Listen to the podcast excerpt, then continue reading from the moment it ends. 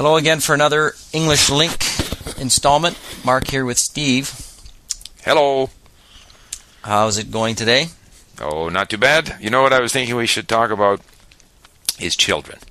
Okay. And it just seems to me that if I compare my childhood, which is a long time ago, mm-hmm. to what goes on now, I think parents are much more sort of ambitious for their kids. Mm-hmm. Uh, organizing their kids, getting them into activities, whether it be sports or music. It seems that parents spend half their time organizing or driving their children to events, and that the children don't do as much on their own as they used to. Mm-hmm. I don't know whether you feel this compared to your childhood. Um, I mean, I think that's definitely true, although it's not that much different than when I was uh, I was a kid. Uh, yeah, we spent a lot of time going to different events, being taken mm-hmm. to different events, and uh, I remember you complaining when I was a kid that, uh, you know, when I was your age, uh, I'd just show up at the field and all my friends were there and we'd play football but, all day, whereas, you know, that really didn't happen for me that much. No, it's true, uh, if you go to the, there are lots of playgrounds here in Vancouver. Mm-hmm. And uh, uh, either there's an organized event on there, people, kids in uniform playing soccer or baseball, or they're empty. Mm-hmm. Uh, you don't just have people showing up. Whereas when I was young, uh, there were uh, all, all the fields. There would be baseball games. You go down there. Um, we would organize something. We would divide up into two teams. Or football. We didn't play soccer. And in the winter, they would flood the rinks. Uh, the skating rinks, and if you went down there, and I would I would go down there every day after supper and on the weekends, and we'd be there for hours. Mm-hmm. There would be three or four games going in different directions, different ages of kids. But there were always kids at the park. I mean, I think that um, still happens with uh, hockey. Mm-hmm. When you have an, out, an outdoor rink uh, that just sits there, mm-hmm. when it's not taken up by uh, organized hockey, like uh, well, when we're uh, when we're uh, at Big White skiing over over uh, on, on vacations, mm-hmm. there's an outdoor rink, and that's what happens there. People show up and, and join in the game, and, mm-hmm. and uh, I think that's the same. I mean, it, we don't, it's not cold enough in Vancouver for outdoor ice like that, but I think where they do have um, rinks, I think that, that still happens, although maybe not, probably not as much. Mm-hmm. You know, it's interesting. I'm trying to think for a, a sort of think of reasons. One might be that the families were much bigger when I was growing up, so parents didn't have so much time to spend on one or two children because mm-hmm. they had more children. So the children had to kind of look after themselves mm-hmm. and create their own entertainment and their own activities. Mm-hmm. Whereas now, uh, perhaps two parents have children later, although that wasn't your case, and that wasn't my case, of course. Uh, and so they are much more serious about their parenting activities, mm-hmm. maybe. Could be.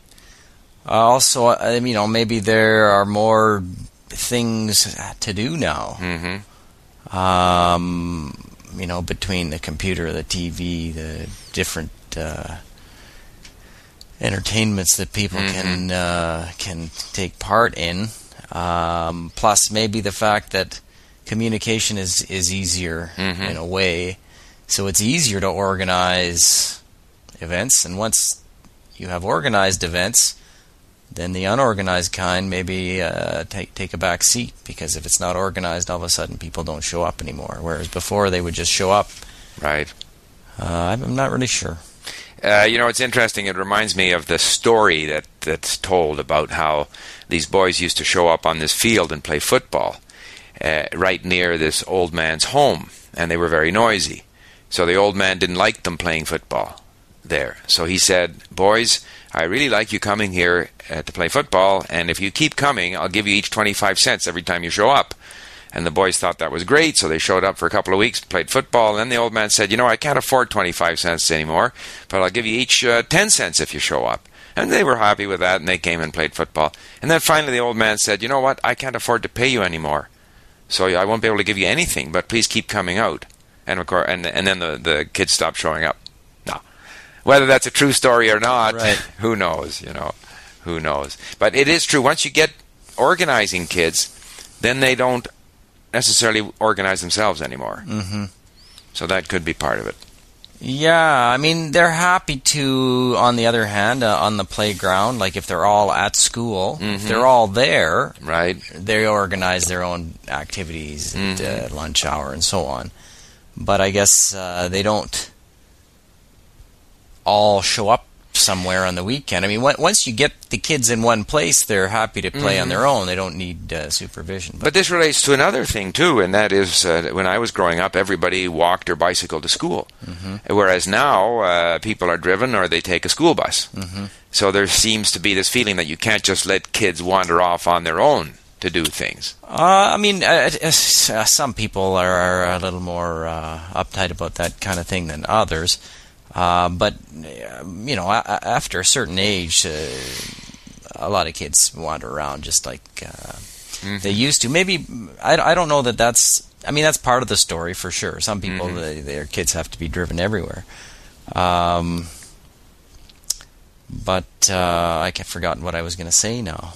Mm-hmm. Uh, but this whole business of organizing, I mean, even in the schools, uh, you know...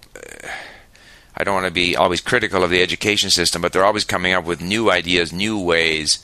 They have their, here in Canada, at least the teachers regularly get what, what are called professional days where they have meetings and talk about how they can do things better. And I'm not convinced that educational standards are getting better. I'm not sure that kids read better now than they did before. Mm-hmm. So... I don't know. Maybe it was always that way. You know, there's a there's a apparently if you go back to ancient Greece, the older generation was always complaining about the younger generation. So mm-hmm. it would seem to suggest that the older generation was pretty good, whereas in fact, if you go back, they had some pretty awful things. Life was short. They were pretty violent, and uh, so who knows? Who knows? I mean, I think that's always a part of it. The older generation thinks what goes on nowadays is uh, no good mm-hmm. uh, compared to when I was a kid. I mean, that's obviously a pretty common theme. Right.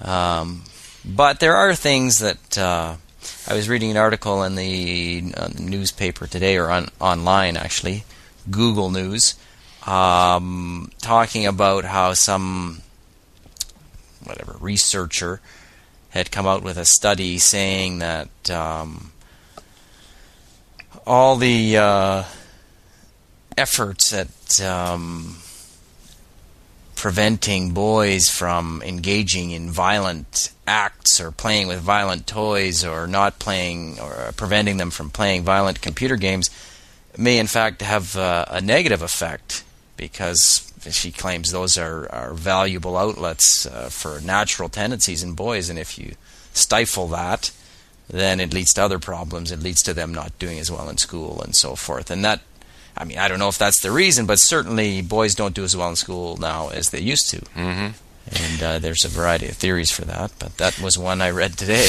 Well, you know, and then you hear the theory that uh, that violent T V programs and violent computer games contribute to violence. Mm-hmm.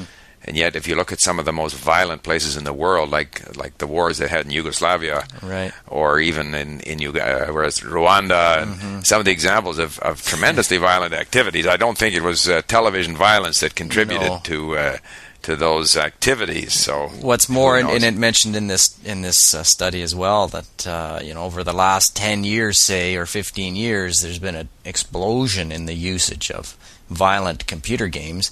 And it, and it has not seen a corresponding increase in, in violent crime. In fact, there's been a decrease. Mm-hmm. So that, certainly that correlation can't be drawn. Although the decrease in violent crime might be related to the population getting older. So I don't know if they looked at that particular cohort, as they say, that I guess, age group. I'm not yeah. sure exactly, but they implied right. that uh, there was... Uh, in fact, it had the reverse effect mm-hmm. on violence, the increase in right. increased usage in computer violent computer games. Well, all of these different uh, subjects uh, create uh, very uh, useful areas of study for sociologists and mm-hmm. educators, and they can apply for funding and do in-depth studies that all contradict each other and right. get published, and, and then you read about them in your newspaper. That's right.